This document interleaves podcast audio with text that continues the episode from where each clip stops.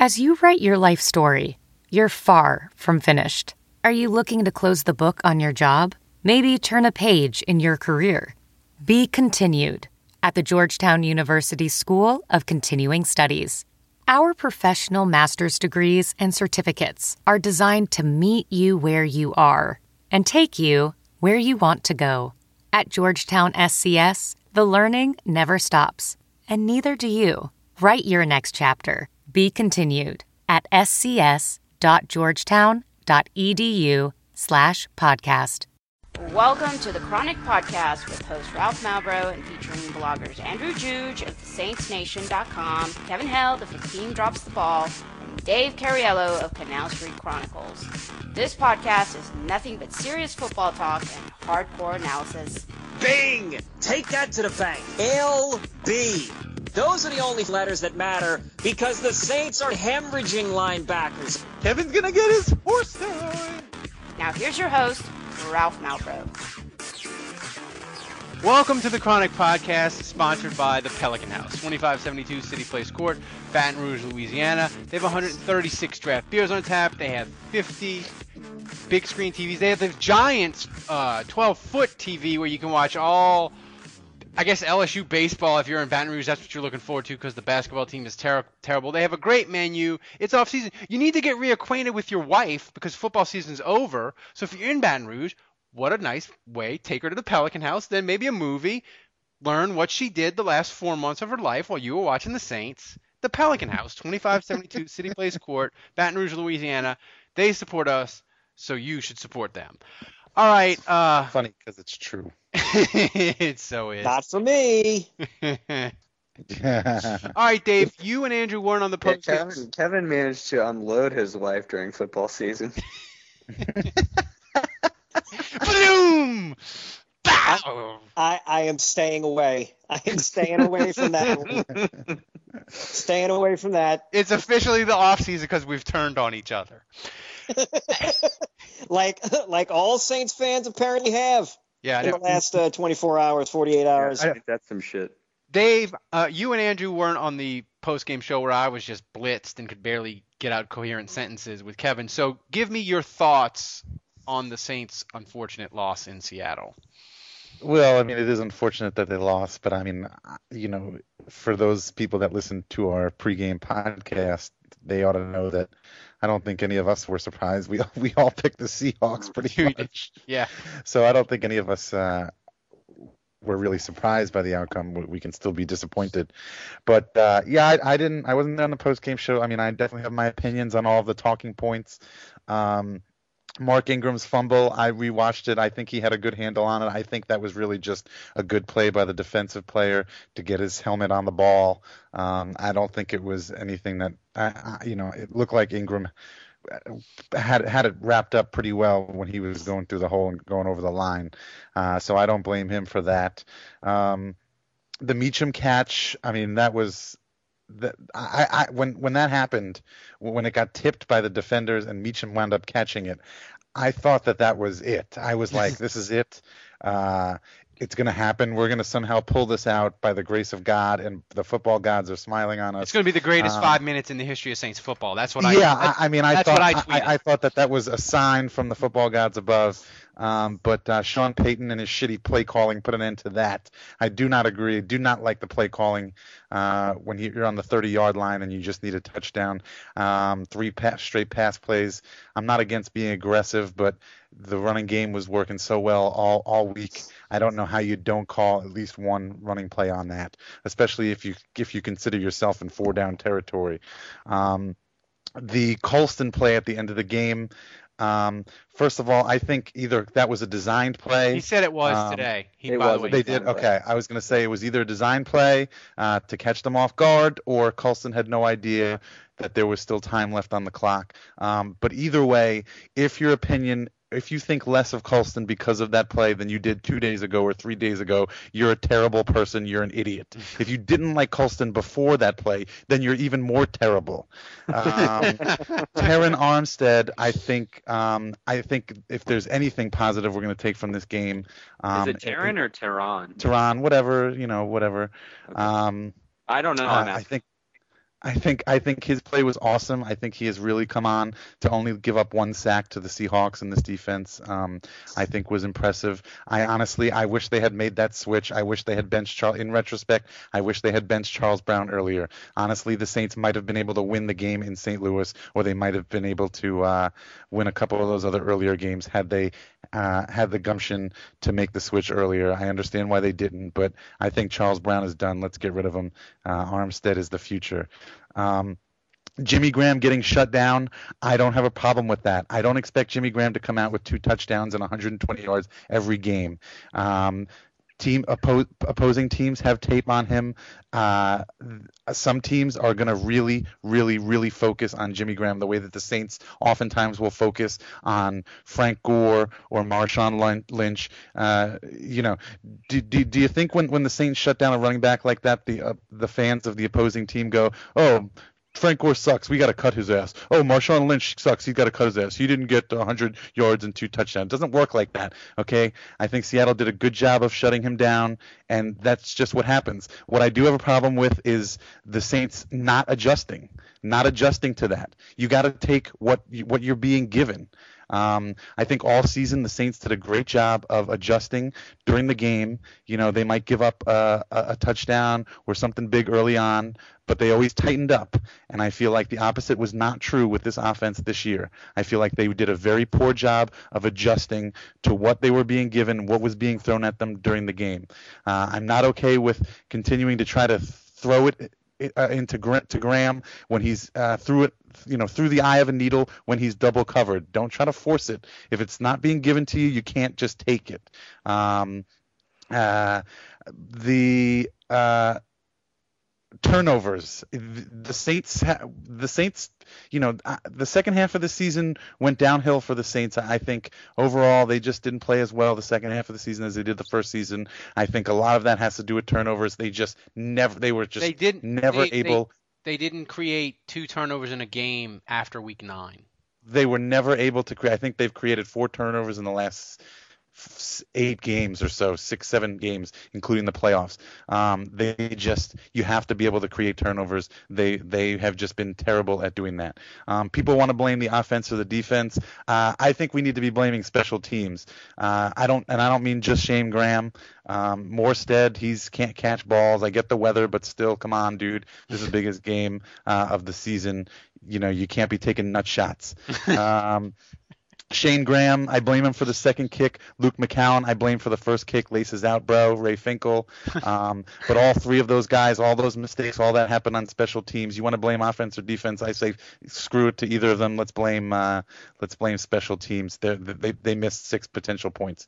Um, people saying the Saints need to score more points um, early. They need to get up on on opponents early. I mean, yeah, I agree with that. I would love to see that, but that hasn't necessarily actually been their mo. It feels like that they've been doing that a lot, but that actually has not been what they've doing this year. I think they scored 86 points in the first quarter of all their regular season games. In 2009, they scored like 85. So they actually scored more points in the first quarter of games in the regular season of this season than they did in 2009 when they won the Super Bowl. I looked at the numbers. It's actually the second quarter where they VR training platforms, like the one developed by Fundamental VR and Orbis International, are helping surgeons train over and over before operating on real patients. As you practice each skill, the muscle memory starts to develop. Learn more at meta.com slash metaverse impact.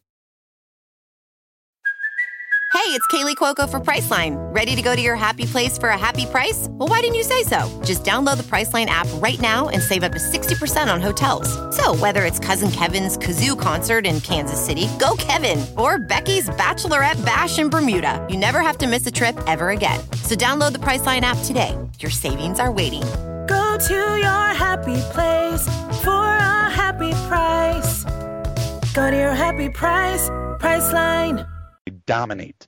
They dominate in the second quarter when it comes to points scored. That's their by far that is their best point scoring quarter in the Sean Payton era. Only one season, 2010, or let me put it this way since 2006 the saints have scored more points in the second quarter than any other quarter in any given season except for 2010 uh, i would say that that's pretty much it andrew Dave brought up an interesting point about you know the offense. They they didn't make adjustments in, in in certain games this year, and especially in Seattle. How much of that is the Saints not being able to make adjustments, and how much of it is this offense? The personnel is just old at the wide receiver and skill positions to a certain extent.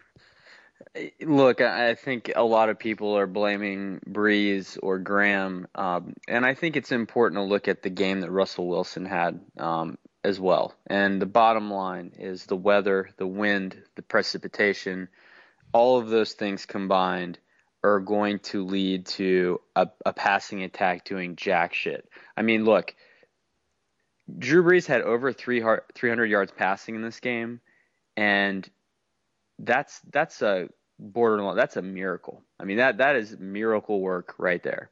That, that he was able to throw for over 300 yards against that pass defense with that weather. He got now, some breaks though. I mean he he got had... some breaks and, and you know he certainly got some garbage yards down the stretch. But look, the bottom line is you couldn't throw. And you, you, you look that defense. You can't throw on that defense regardless. That, that that is arguably one of the best pass defenses in NFL history. And I'm not just pulling that out of my ass. I mean, statistically, in terms of the QB rating yielded, I believe their back four is like second in NFL history to the Vikings in in like '82 or something crazy. I, I mean, I read this so.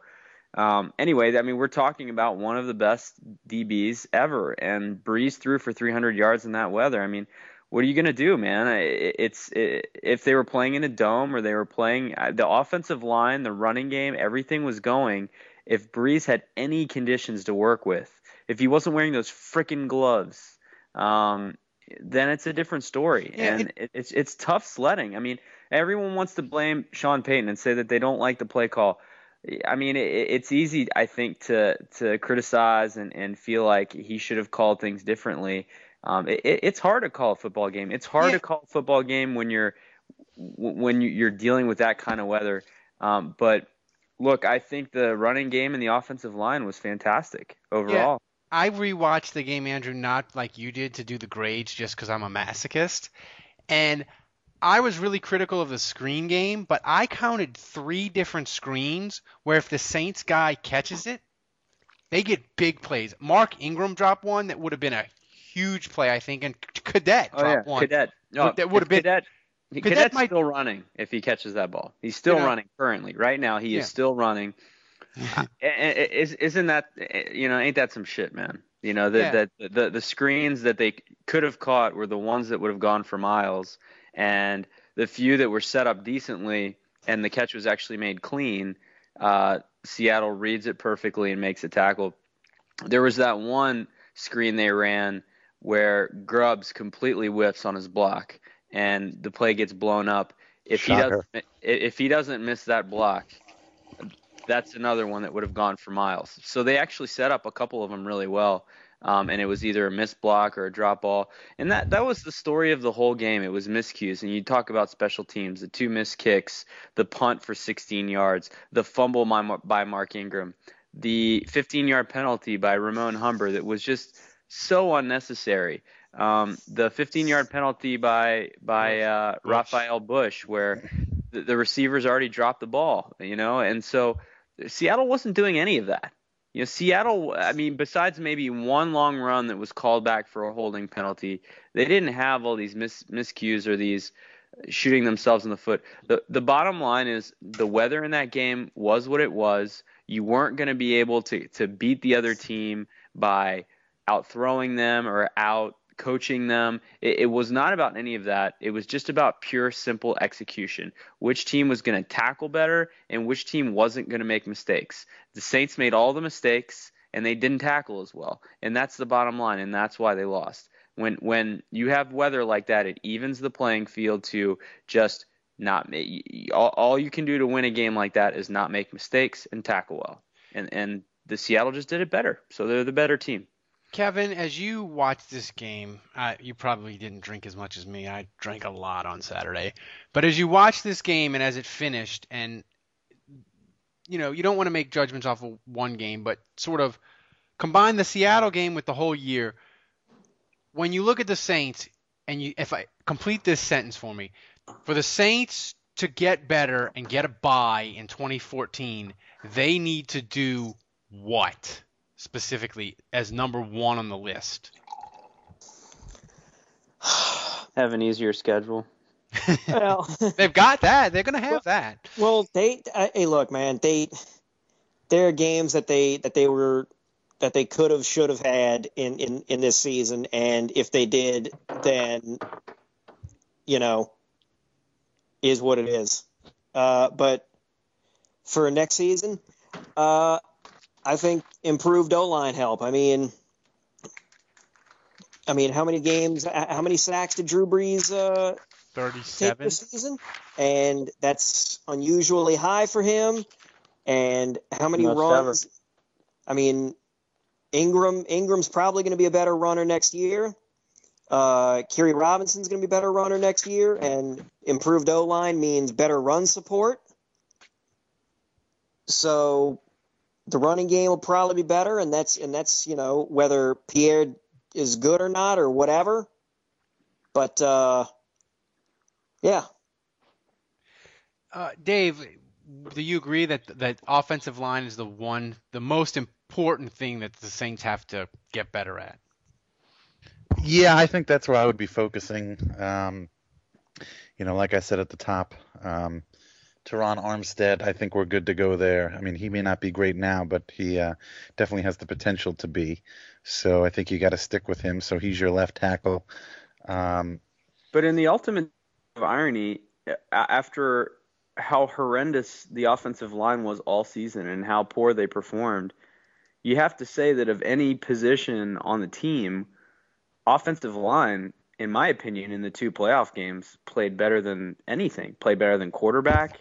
I mean, the running backs look good too, I guess, but I mean, cut better than coverage, better than run defense. I mean, Andrew, I. But why? I, I think what, the offensive line yeah, was I, the I agree. What clicked? When you watched the tape, what clicked in? What was what what was different? I mean, I think they have five good players. I think, but yeah, I like Dave said, I really think the left tackle changed everything. I, yeah. I think, I think when you have a left tackle that is a huge weakness and the Achilles heel of your team, then everything else, every other mistake that the offensive line makes is is magnified. Um, and so what we saw, for example, yesterday, where they play a great game. Yes, Zach Strief gets beat badly and has to hold, and it negates a long pass. And yes, Jahri Evans missed the block, and it leads to a sack and a fumble. I mean, so so they there were still some mistakes, and, and they were making those same mistakes all not not consistently, but every once in a while, De La Puente gets a hold, or Ben Grubbs misses a screen block. I mean, those things have happened over the course of the season. But when you've got the left tackle that's consistently getting killed, consistently putting up two to three penalties a week, consistently giving up one to two sacks a week, and you've got all these other hodgepodge mistakes left and right, um, then it, it adds up to a lot. But when your left tackle is holding it down, and left tackle is supposed to be the best offensive lineman on your team. He's supposed to be your best. I mean, if if you put Willie Roaf at left tackle in his prime, then all of a sudden all these little mistakes that are just happening here and there don't matter as much. So. I, so I, I just think it was a, it was a function of things being magnified, and then once you put a left tackle in there that was actually competent and playing pretty well, and I think Armstead played well against the Eagles, and I thought he played fantastic against the against the Seahawks. Everything fell into place, and, and the bottom line is the other four guys are pretty good players. Well, here's the question then, and Kevin, I'll start with you. Has he played well enough to where the Saints it bumped in? I know you said it's your number one priority, but do you think for the Saints that he's played well enough to say, you know what, if we re-sign Zach Strief, offensive line, eh, it's not as big a priority as maybe we thought a month ago. Um, I know I said during the uh, during the podcast that that uh, Armstead definitely has earned the right to, you know, be the top guy. So I mean, whoever if they if they do bring somebody in, unless it is unless it is the fir- a first round pick for that specific for left tackle, uh, then Armstead's got to be the guy. Um, I would still say that they need to get somebody on the O line in terms of for either depth help or to push and maybe uh, I'm going to rephrase that to either challenge or push out the current guy who's in there. Now, maybe that's maybe that's De La Puente, maybe that's Zach Strief, you know, whoever whoever they may look at on the O line as expendable or or not cutting, you know, not cutting the mustard, then then that's who you'd target in the first round. Yeah, I, mean, I think I, th- I think who they have now. I think that's probably most likely your starting offensive line next year. I mean, I, I Zach. So you Strief think they is a free- re-signed Strief and De La Puente? You think they're both signed? Yeah, I mean, if they can, I mean, I, I don't know. It's tough. I- don't know what other right tackles or other centers are out there on the free agent market. Um, Well, Cleveland's got Alex Mack. I don't know if they'll franchise him, but I mean they have some other centers that would probably be slightly better than De La Puente. Um, I I mean, I, I think I, I just I think that knowing the Saints um, and knowing how they operate, um, I, I I certainly think that the offensive line is is serviceable as it is, and um, I think if they if they can get away with if they can lowball Strief, um, I mean I don't think they're going to pay him some some large amount of money. Uh, which is why I don't know whether he's going to be here or not. Because if there's some team that's out there that really needs a tackle, uh, you know, they may be willing to shell out more money than he's really worth, and uh, he may go chase that. Strief may go chase that, but you know, I mean, if they can, if they can lowball him, I, I think, I think Strief, uh, I, I think that's your starting offensive line, and I think, I think. I think you definitely work to improve in the offseason, but I think, like Kevin said, that's more about bringing in competition, and maybe you get lucky, and maybe a younger guy or maybe a lesser known guy um, uh, out outplays one of the starters in training camp and surprises. But um, well, well, here's the here's the thing though, Andrew. Yeah. With with Zach Strief is being a free agent. And he is older. I think he's 32 or maybe 31. But here's the thing: he's never made even like average NFL money for a right tackle. Like he was a he was a what I think he was a seventh round pick or no, it was a fifth round pick I think in 2000. Seventh, seventh. He was seventh. He was seven. So I think Yep. he he signed like a three year deal for like five point something million in 2011. So he hasn't Yep. even made like average money. So this is his last shot. So Yep. Like any like 99% of NFL players, he's going to take the money. I don't think he's cutting the Saints a discount. If if he gets like a 3-year, 15 million dollar deal from Jacksonville and the Saints are offering him 3 years, 8 million, he's not taking less to go with the Saints. What do you think I agree. what do you think the odds of him getting a short-term deal, like maybe two to three years, but getting in the five to seven million dollar range? What would the uh, just pull it straight out of your ass? What are the odds of him getting that kind of deal? Uh, I, I don't. I, I think they're low that he gets five to seven a year, but I think three to four a year is is pretty realistic for him, and I don't know if the Saints are going to be able to do that. Um, you know, Zach is the ultimate professional. I mean, he he's a captain on the team. He is he's an A plus quality locker room guy. Um, it's been a tough year for him personally. I know he he got divorced uh, right before the season, and uh, he was Yeah, married he's to a New still- Orleans he's dating girl. He- what's that? he's he's dating now. Uh, uh, his girlfriend is best friends with a buddy of mine's girlfriend, and so my buddy actually hangs out with Zach all the time now. Um, so he's he's back Right, on the he- wagon. But he, can tell you divorced, that much. but he he divorced he divorced his uh, his wife, He uh, who's from New Orleans. So I think Yes. personally it was it was a rough, at least we'll say at least a rough off season for him. Um, and but helped pay um, for her store. Right, right.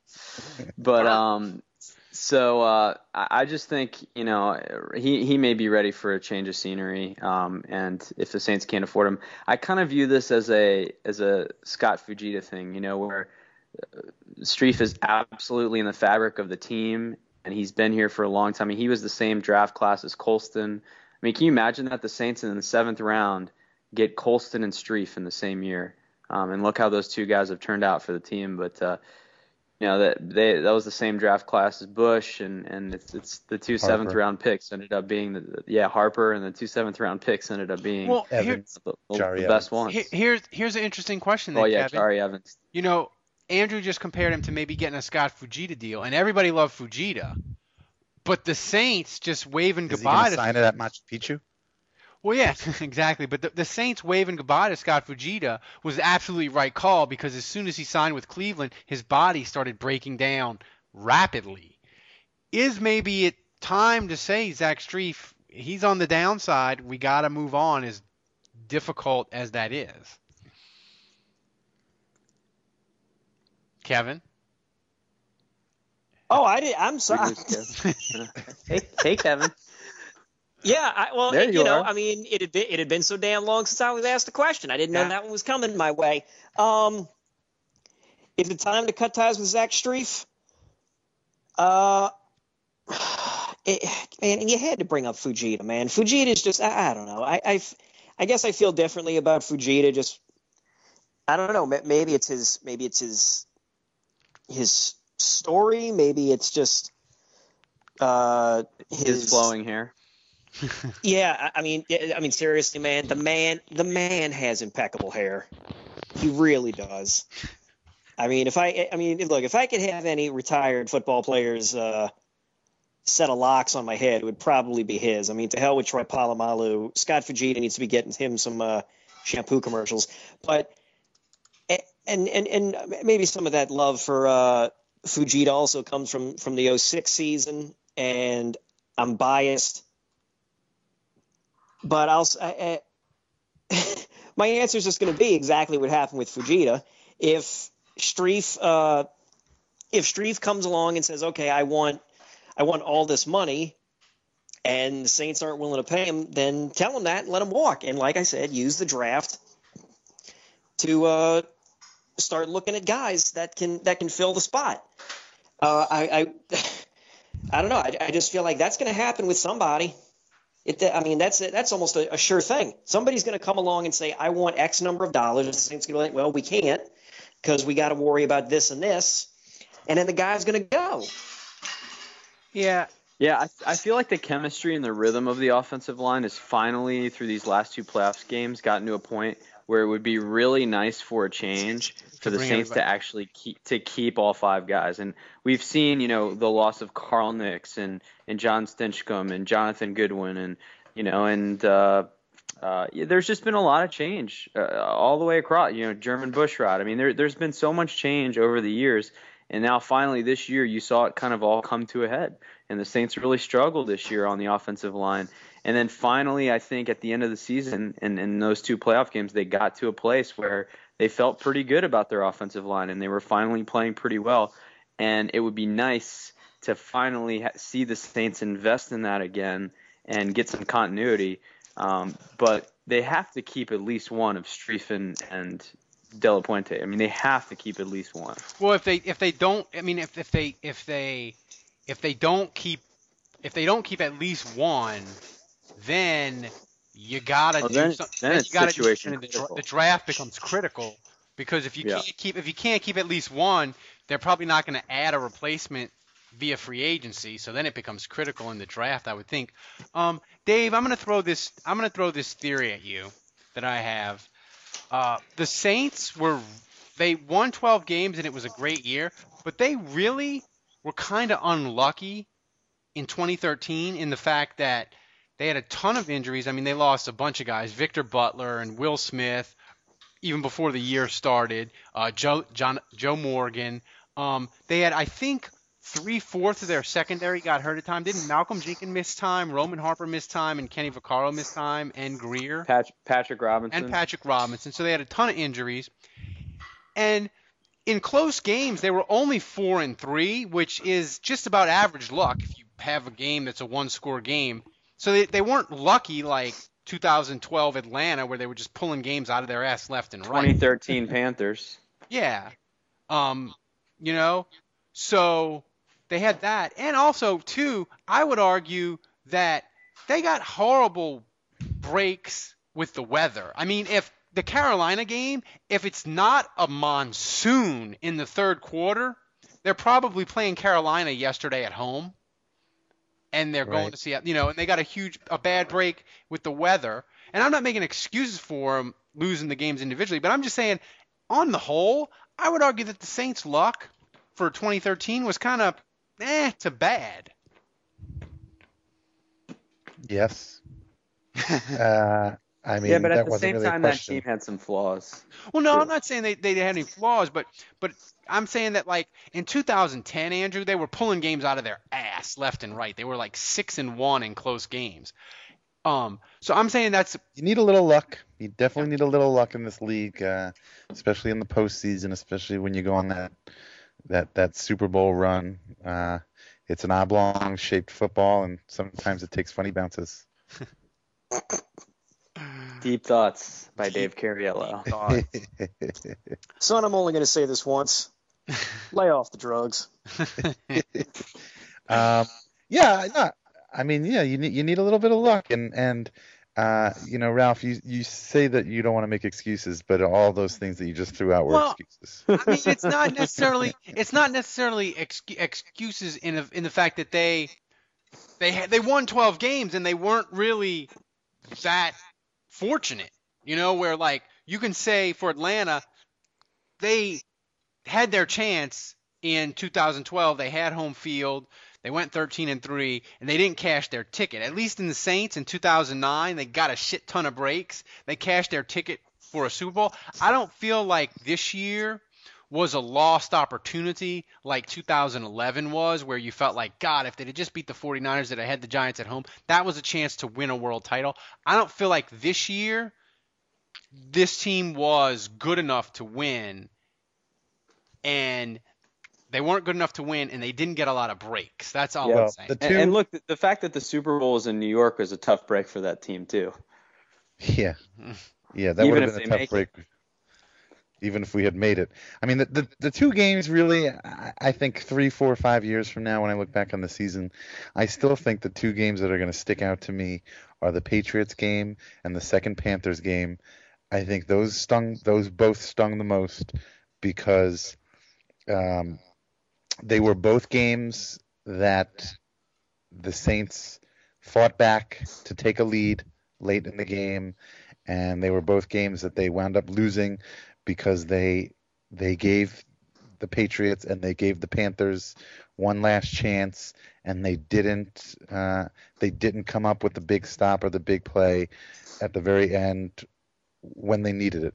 And and and in both of those games, it's unfortunate because the defense played played great for most of the game in both those games, and it was just on those final drives of both those games where there was just a a, meltdown um, by the defense. But you know, those two games in particular stick out. Those two games definitely could have ended different differently, and had they ended differently. Um, obviously, the whole playoff seeding and structure changes, and um, you know if the Saints are playing at home in the dome, uh, we're probably talking about the NFC Championship game today as opposed to uh, golf. But um, well, that's yeah, I agree. I agree, Dave. But I- I'll say this. I mean, I, I think. I mean, if you if you've been a Saints fan for a long time, and Ralph, I know you know, I mean, obviously the mid to late '80s and the early '90s, you remember all those years, and uh, really, when we were kids all, and teenagers, all we were rooting for was just get a playoff win for the love of God. And Ralph, you'll remember this in, in the '90s when they finally won the first year. Was it 2000 the first playoff It's win? 2000. yeah, 2000. Okay, with Haslett. Um, and, and look, they get skull dragged the next week against the Vikings, and we didn't even care. We were so happy Yeah. they finally got the monkey off their back. They finally won, and so now obviously that that mentality has shifted with with Sean Payton, and, and now you feel like there are true opportunities to go all the way to win the title, and so you, the, these these playoffs do feel a little bit different. They feel like missed opportunities now, um, but this doesn't have the feel of the road loss to the 49ers. It doesn't feel like that. To me, what I take away from this season, you know, and when I look at this two, three years from now, this team was still able to accomplish history and win on the road in the playoffs for the first time ever. And that's a really big deal for me as a as a Saints fan, as, as a Saints fan my whole life, as as a, a person who considers himself really big on the team history. Um, being able to do that is a really big deal. And the bottom line is Seattle was better, and I expected them to lose on the road. And the better team was deserving to win that game, and they did. So I, I think the Saints were not built to win and get to the Super Bowl this season. That frankly, they just weren't good enough. Um, Yeah. they, the the kicking game wasn't good enough. Uh, the offensive line for major patches of the year wasn't good enough. The running game for major patches of the year wasn't good enough, and so and and they didn't create turnovers. So um, it's not to say this team wasn't good, but I, I just think for what they accomplished this year, um, I, I still feel good that they were able to get that monkey off their back, and uh, I think that will serve them well. I really do. I think going into next year, we feel good about the home games. We know that it doesn't matter who they play, they've got a great chance to win every time out at home. And I think they're going to be a little better on the road after being battle tested this much this year. Yeah. I think the fact of the matter is, I mean, I, I, don't think the Saints are a Super Bowl team. I don't think they deserve to be in the Super Bowl. They're not in Agreed. the Super Bowl. I don't think they're a Super Bowl caliber team. In fact, I think that they are a lose in the divisional round uh, caliber team. I, I think I think yep. that they went as far as as as they could have gone. I, I think they they didn't they, dominate teams like they did in 2000. No, absolutely not. Absolutely, absolutely not. Um, I think I think where they finished was right about where they should have finished. Yeah, I mean, and, and Kevin, my my biggest memories from 2013 will be the Philadelphia game, um, the second Carolina game, maybe the New England game a little, but the two plays that got me jumping out of my seats was the first Tampa game, the throw to Colston, and the Meachem play on Saturday were the two plays where I went completely bonkers. What's your not, not the Vaccaro play at the end of the Falcons game? The First one? Yeah. Yeah, I mean that that one that one too uh, was but I'm talking about like when I was watching at home. I feel like the the experience in the stadium is a little bit different. Mm-hmm. Um, but Kevin, what's your what's what's your biggest memories from 2013? Yeah, uh, I mean, I'd like to think all of us are just going to say the Philadelphia game, and I mean, it's it almost sounds like a cop out at this point, but I mean, that's that's been the story. Is that that was the whole goddamn narrative? Is oh they can't win on the road, they can't win on the road, blah blah blah, and they finally did, and so hopefully that shuts up. Uh, hopefully that shuts up a, a, a large part of that pain in the ass narrative that the media loves doing. And it was cold, so that works out good too. Right. For next um, time if they're on the road. Yeah. What? What would my other favorite? Mo- I, I I don't know. Yeah. I I really don't. I mean, I, I mean, shit. You could. I guess you could pick any number of. uh I guess you could pick any number of instances when Jimmy Graham was towing, you know, carrying sons of bitches on him and behind him as he, you know, took a long, uh, a long play or got a touchdown. I mean, you know, for for all the crap that for all the crap that uh, Twitter's given Jimmy Graham, uh, you know, over the last 48 hours, there were several instances during the season when he asserted his dominance. You know what? Thinking about it, Jimmy Graham breaking the the goalpost in, in the Georgia Dome. That's a good one. There you go. That was great. Yeah, there you I go. I completely forgot about that. Right. So that followed up by the sh- the camera shot of the, the, the young Falcon fan holding that stupid rise up towel with a big pouty look on his face. Right there. I tell you what, cancel my Philadelphia answer. Yeah, that is. yeah. yeah anything that anything that crushes the hopes and dreams of children is fine by me.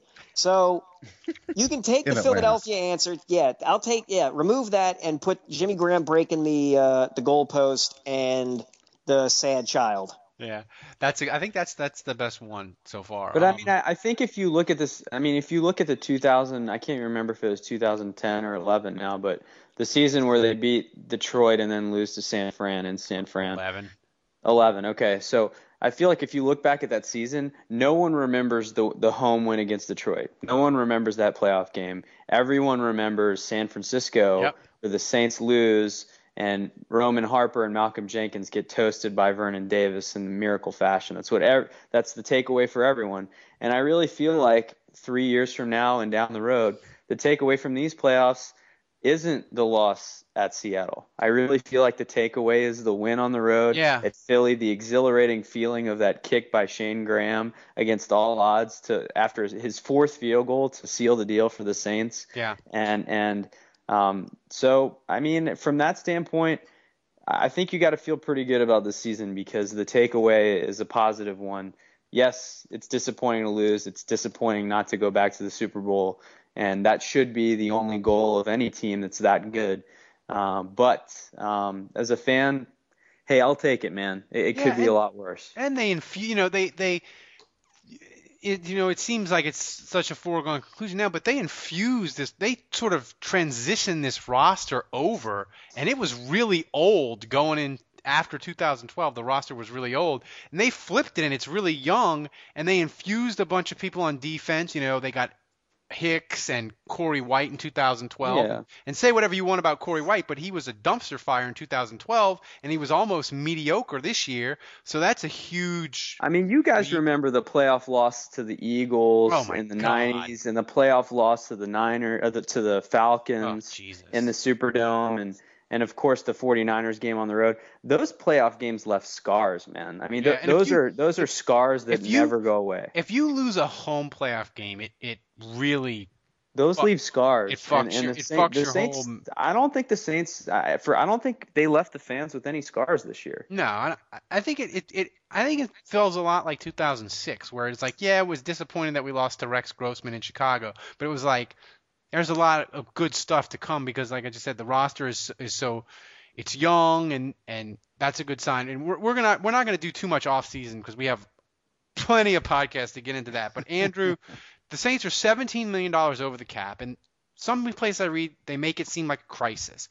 But tell me if I'm wrong. If the Saints just say goodbye to Will Smith, uh, make Lance Moore take a pay cut, make Roman Harper take a pay cut, aren't they like almost 95% of the way to getting under the cap? Now that doesn't mean they can sign free agents and that sort of thing, but the problem of getting under the cap isn't that difficult a thing for them to do.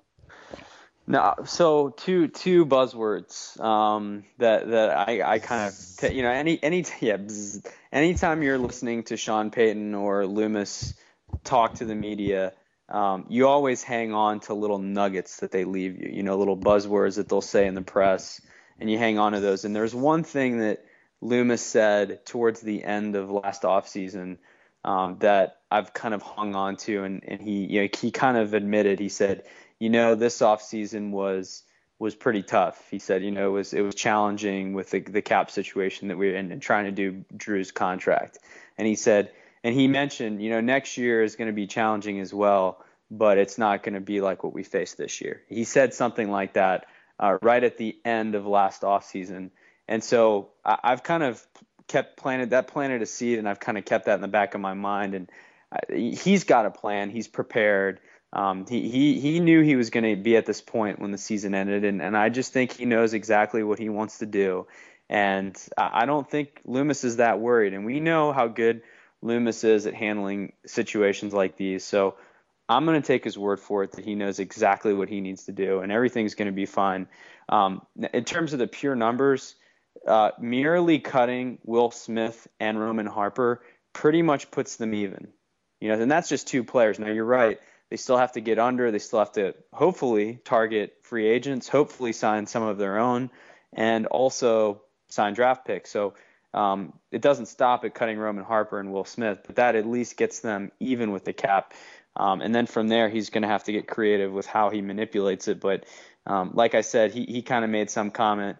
Um, and then Sean Payton makes a comment in the press today that, yes, we have a cap situation we need to figure out, but lucky for us, you know, we have Mickey Loomis, who's one of the best in the business at handling that stuff. So, um, and Khai Harley. I, yeah. yeah.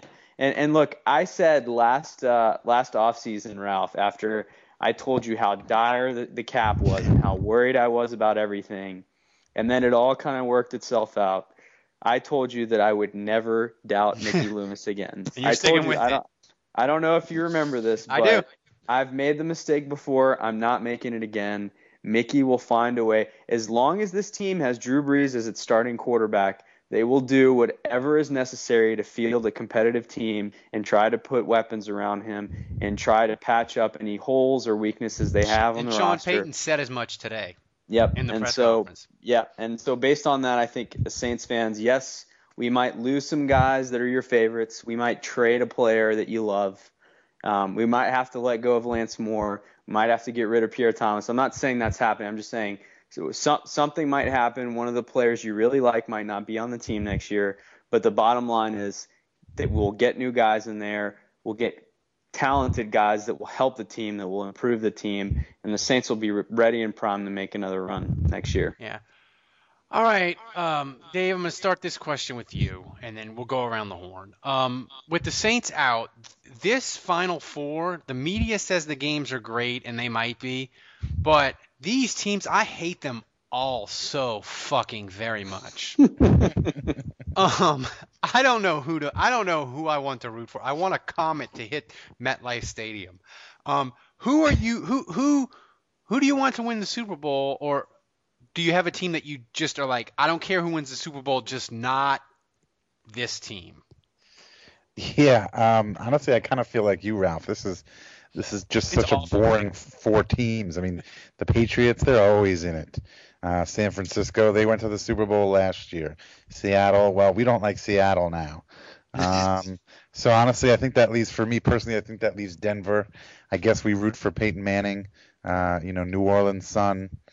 Um, they're in the AFC, so it poses no threat to anybody in the NFC. There's no real rivalry there.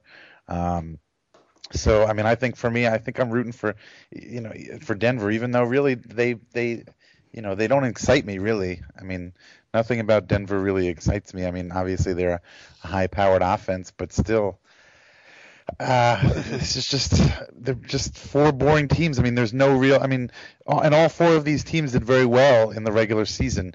You know, it's not like uh, where you've got a seven and nine or an eight and eight Giants making yeah. uh, some crazy run. Um, it's it's it's uh, these are all good teams. These are all teams that if you had predicted who would be there at the end, um, you know, in week 14 of the season, uh, all four of these teams probably would have been there.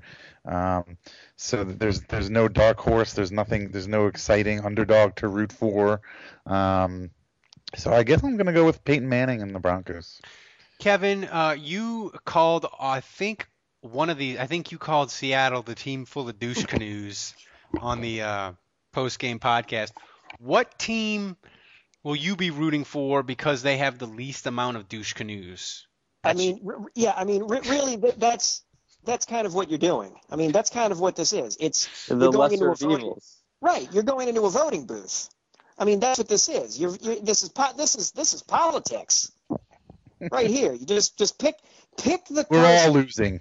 Right, yeah. exactly. We're all losing. You pick the candidate that you think is least likely to screw up the world the most so so in this particular case, I'm going to go Denver because what am I going to do? Am I going to am I going to root for Jim for Jim Harbaugh mm. and the goddamn 49ers? No.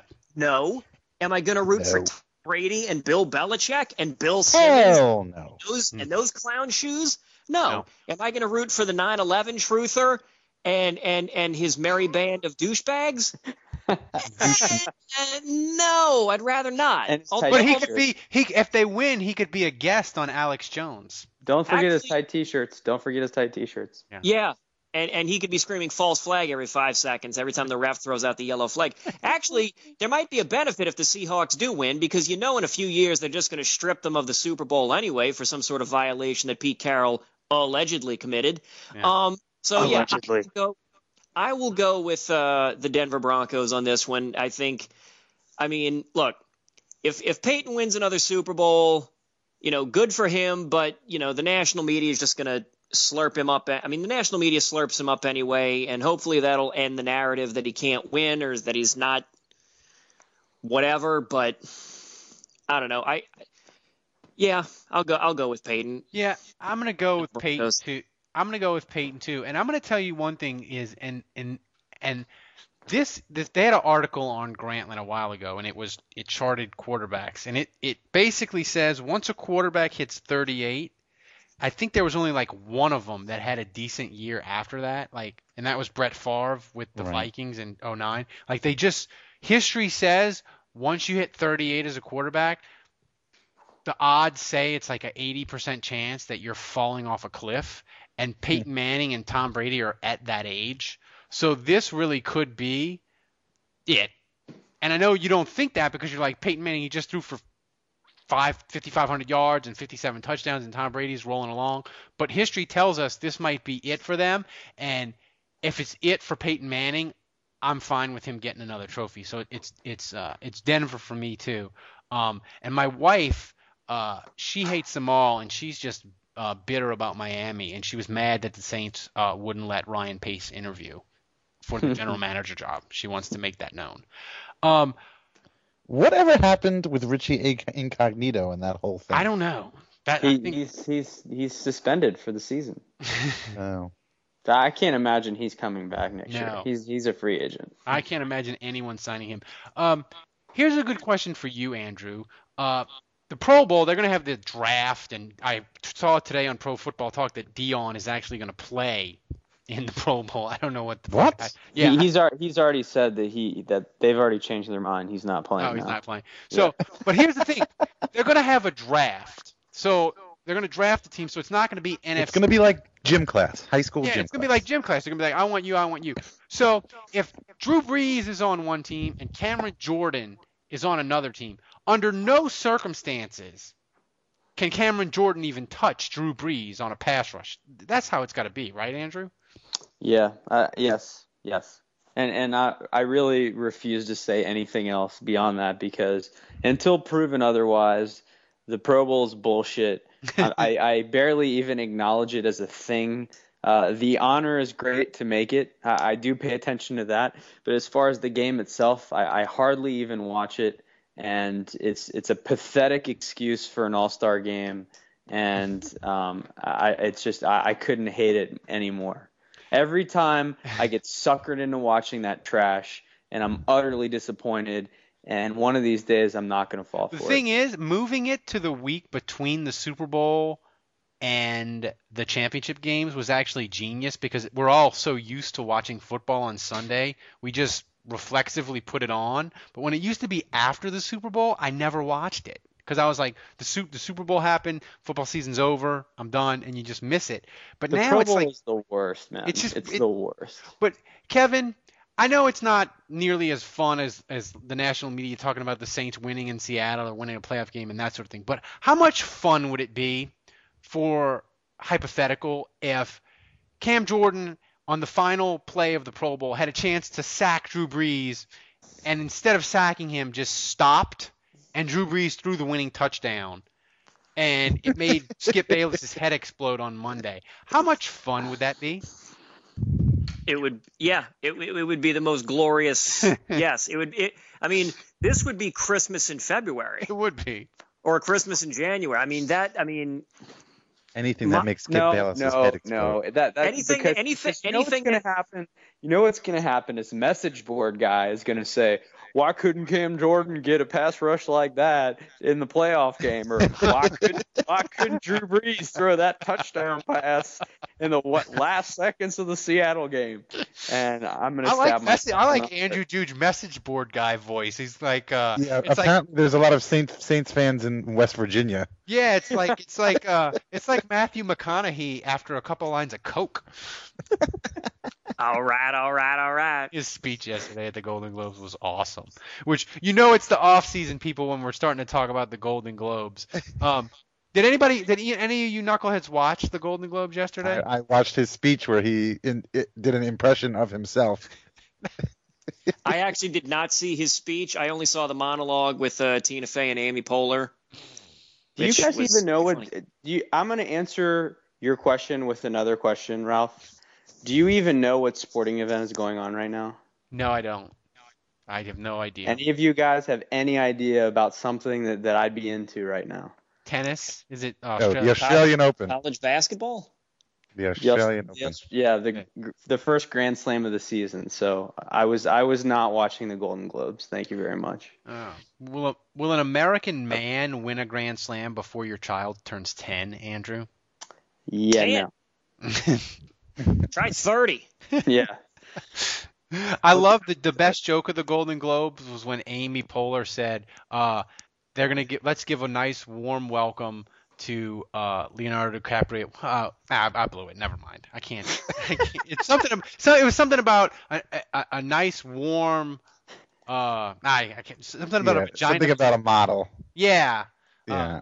I don't remember what it was either, was- but I know what you're trying to say. This this sounds kind of like when you do the Pelican House uh, advertisement, Ralph. Yeah, but at least we're not we're not we're not getting I'm not getting uh we're not getting paid to do uh Amy Poehler. yeah, but I, uh wa- I wonder if she eats duck braised nachos. she does. She should. She should. Everybody should, especially in the off season.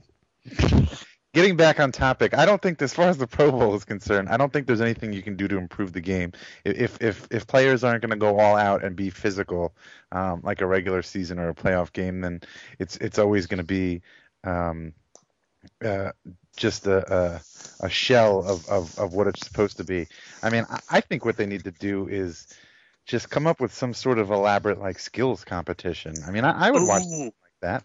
I mean, and I thought that that idea had been thrown around, but I mean, that's what they need to be doing. They need to be doing like shit that you'd see like on, on a sub menu in Madden 13 or whatever, you know, where you've got you pick the the six best quarterbacks and you have an accuracy competition and a, uh, and you do that kind of stuff. Battle of the Network Stars, but they have it like yeah, I mean something like that. I mean, I, you know, it makes it tough on, you know, I don't know what you do for. For for for offensive linemen or stuff like that. Hell, just put them through drills. We all fucking analyze the combine like it's uh like it's some big fucking deal, and we don't even true. watch the goddamn Pro Bowl. So just put them through another fucking combine, and, and viewership will double. I got Yeah, an idea. spe- speaking of the an idea. draft, go ahead. Okay, so so hear me out. So I'm actually so because I'm at my parents' house, uh, they actually have cable, and so I'm watching television. And because it's Monday night, I'm actually watching uh, professional wrestling. Now They I actually have this- cable. Don't say that like most people don't have cable. You're the only one that doesn't have cable. Yes, I know. And so it's it's like a it's like a miracle. Um so so back in the day uh and I'm sitting up saying this like I'm a 16-year-old girl. So back in the day uh there was a wrestling promotion called uh WCW and they had this event called War Games. Basically, it was War games. Oh yeah. Oh, oh, all things sound brutal and apocalyptic in the world of professional wrestling. Would you like to play a game? Thanks, Joshua. Okay, so two two uh two teams, uh five men or four four or five men ranged on the year.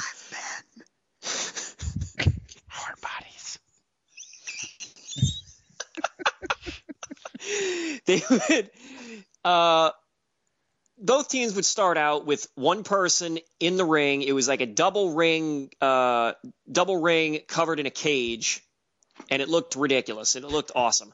So starts out with one man from each team in the ring. Two minutes go by, coin gets flipped, another team member goes in, and then that starts the the cycle. So there's a two on one advantage, then a two two, then a three two advantage, then it evens up again, then it's four three, so on and so forth. Cycles. What if we did that? what if we did that with the Pro Bowl, where we start off with a certain number of players on each team, and maybe make it like they're running seven on seven. You flip a coin, and you know Belichick is going to somehow flip a flip a du- get a double sided coin into there. I so it. the AFC is going to wind up with the with the one man advantage for like I don't know, two minutes of I don't know, two minutes of regulation or maybe five consecutive minutes. I don't know. And then the NFC gets to add a guy to make it even. And then you keep going back and forth until you get 22 apiece. And then both side, then the remaining guys show up, you know, just on the roster magically. I don't know. I like. I, There- War there- game- there's a million Pro things war they could games. do that would Pro be cool. Bowl like- war games. right. I think they should just do seven on seven and have that have seven on seven with no offensive lineman, but bring the offensive lineman to the Pro Bowl and have them do an eating contest. That's what I was gonna say. Like uh I like think every July. idea that you guys just came up with is the fucking worst thing I've ever heard. all right. I I found think the Pro Bowl game was the worst thing you ever heard. true, and, true. and I'll probably watch a quarter and a half of it. I found I found the Leonardo DiCaprio joke for the Golden Globes, and I just want to say it because it's funny, and I butchered it nine times. Here it is. And now, like a supermodel's vagina, let's all give a warm welcome to Leonardo DiCaprio. I'm the king of the world. and it was Anytime word- awesome, and the censors didn't bleep it, which was a Anytime you can, well, was you know, they did bleep something. I he I think he he made a comeback that I think they bleep. the They did. first They did. cut out. And they bleeped the fuck out of Diane Keaton when Mm-hmm. she was uh when she was doing the thing for uh. What do Are we still talking about the Golden We Globes? are. My God. any obvious lesbian actresses come out and let us know that they were lesbians like we didn't know for the last 30 years? Lesbians. So that's you know it's the, we know it's the off season now. So before we wrap this thing up, Kevin is going to wrestle in February. He's not just going to be a manager or give play by play for wrestling matches. How Don't you mean Sean Orleans? Yes, Sean Orleans. You're going to wrestle. So Kevin, who are you wrestling in February, and They don't- what is your signature go-to move? Uh, uh, the the an- the answer as to who I'm wrestling is unknown at this point. Those things usually uh, don't been- get determined until uh, until the week of, sometimes even the day of.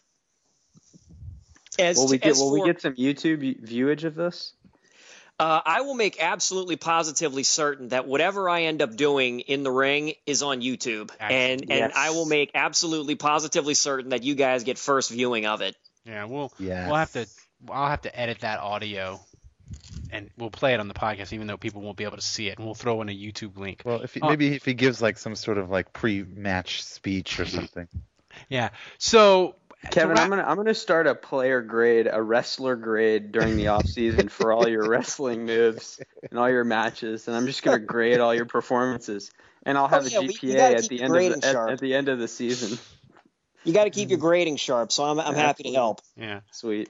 Um, so it's it's not officially the f- football off season, but it is Saints off season now. So I'll start around the horn to wrap this podcast up. Dave, now that it's the off season, what do you do to fill the void in your life? Mm. Um, well, I hate to be lame and sappy, but I just hang out with my son. My my wife, like as, as you as you said at the top of our podcast, um, it's time to become a, a loving husband again and a doting fa- father. Um, they've mi- they've missed me for the last four or five months, and they're glad to have Daddy back. Um, so uh, I'll, I'll spend more time with my with my kid on on Sundays, which are also my one day a week off. So Honey, do the dishes. Kevin sounds like the girl from Poltergeist. They're here. Uh, Andrew, do you play the guitar? Do you play tennis? Oh my god. I'm sorry. I'm trying to pull it together here. Um, yeah, I mean, same thing. You know, I, I spend so much time blogging and so much time doing grids and, and whatnot that it'll be nice to just have some time with the fam. You know, now I've got a second kid, a three month old, so daddy daddy duties are ramped up a bit. Um, Double the responsibility. That's right, exactly. So, yeah, just just focus on that. And uh, the good news is my son is is starting to enjoy Saints games more and more. So I'm really hoping by next season he's in a position where he I can literally just sit him down on the couch and he'll actually just watch an entire game. Mm, Good times. By next sounds season, I think I'm he's looking ready forward for to that. And of Oh, yeah. course, and of course, Kevin, you'll be wrestling during the Yes, I will be. Yes, I will be. I will be. I will be wrestling. I will be. I'll be wrestling, and I'll and I'll.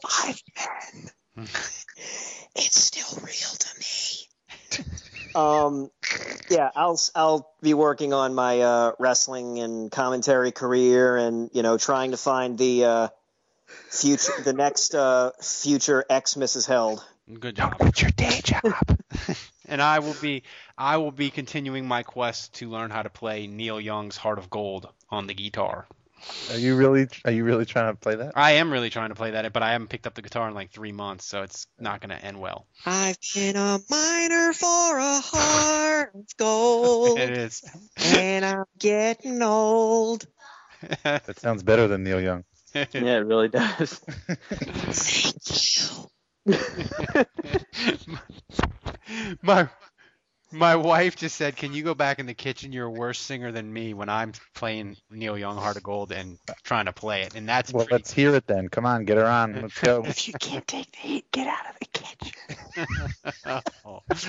oh Lord. So and oh by the way, our Martha, our contest winner, we have tried to contact your son to make fun of him, and he has not returned our emails and calls. He's a deadbeat, Martha. It is, and, and, He and is, he Seattle. is very much a deadbeat. Seattle won, so he should have more reason to call us and explain to us why granola eating, fish loving, Pearl Jam worshiping, Northeast, whatever. Coffee Ugh. drinking. He should be excited. But Ugh. so, and by the way, donate to the podcast. We still need the money for audio for 2014. Donate to us uh, so you can hear things like, uh, you know, Kevin sounding clear when he moves a body, or uh, you know, that's You need you need us in the off season. you they do you you do. It's gonna be it's gonna be a long cold, and you know, didn't they move? Don't they move the? Didn't they move the draft back this year? Yeah. Yes, that sucks. Isn't So- in May now? So it's No, even. that's that's good for blogging. That means I can just continue to baselessly speculate for another month about shit that I have no idea what I'm talking about. Yep, pretty much. I think the Saints should go with. I, I think the Saints should go with Odell Beckham in the first round, Jarvis Landry in the second round, Jeremy Hill in the third round, uh, Trai Turner in the fourth round, and Cairo Santos in the uh, fifth round. You know, Best just a Tulane a draft bone. ever. Yeah, an all Louisiana slate. We yeah, we could just we can have Andrew if they do that. You can just read off the draft picks for the podcast, and I can just play the LSU fight song underneath. No, Sounds here, here- wait, here's I mean, a legitimate. Here's a wouldn't that be legitimate the perfect draft? I mean, are there players other than LSU anyway? No, they're not. No, I'm not aware. don't think so. if if if if each state had just one team, so in other words, because Florida's got like three teams, so that's not fair. But if each state had just one team, and each team had to field their team, their NFL team, with only players from their state, I think I think I think the Saints would have a chance at being one of the best teams in the league on a regular basis. Ooh, that Oh, have yeah. qu- that have quarterback issues though, because L because L, I mean, Louisi- Mettenberger, baby. Matt. Well, this year who, who is? Well, no, that's true because we would get we would we'd have Peyton. We'd have had Peyton for 20. Yeah, oh yeah. Right? Because does Yeah. he? Well, does it does it, does he get to go to the Titans or does he get to go to the Saints? No, I Yeah, think he, go, it's, he goes to the Titans. I don't think it's where you played college. I think it should be where you play where you played high school. Oh, okay. Well, then the Oh. That. Dave, that's a, you needed to save that, man. We need that's a topic. That's a whole podcast topic. Write that April. shit down. Write that shit down. Yeah, write that shit down. That's right. So that's it, people. The Saints lost. We're sorry. The off season is long and cold and boring, but we'll In- help you get infinite through it. sadness. We'll Infinite get through it. sadness. Go to Saints Nation and, and get the Saints. Go to go to Canal Street Chronicles. Um, Kevin might even write an off-season power poll. You never know. Yeah, right. I know. so, Jordan lazy. and now you're turning it into like the phone sex operators on Comedy Central at in the morning. When did the whispering start? You started it, I thought, Juge. Did I? Yeah, I thought so. It's so terrible. I think I think in the off season we I think in the off season we should have a a weekly bit where we prank call somebody. I think we should start prank calling people. I think we should too. We can be the jerky boys of the. But o- only in whispering. The only the we should do that in the 20 aughts. We could be the new jerky boys. This is Saul, damn you, Saul. They were very mean to me. I think This is message board guy. Yeah, message board guy, Sir Kevin, and creepy voice guy all hang out together. Oh, Don't forget uh, the, the, uh, the French guy, Andre. Oh, You know, Right. he speaks uh, very good uh, English. Oh my God, Kevin, wash your fucking hands so we can get out of here. but you can't. But he can't because he's in the car with his mom. He was being a good son. He surprised his mom on her 70th birthday. Uh, let's give Kevin a hand for uh, For being a good. being. good being- Yeah. All right, you.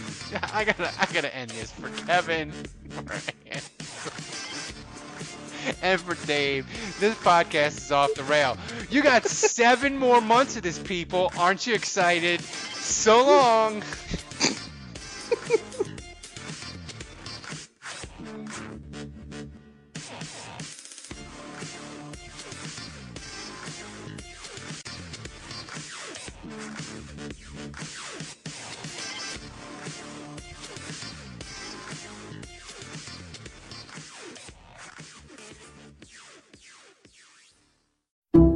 Some people just know the best rate for you is a rate based on you with Allstate, not one based on Carol. She's more focused on hitting a high note than the car in front of her.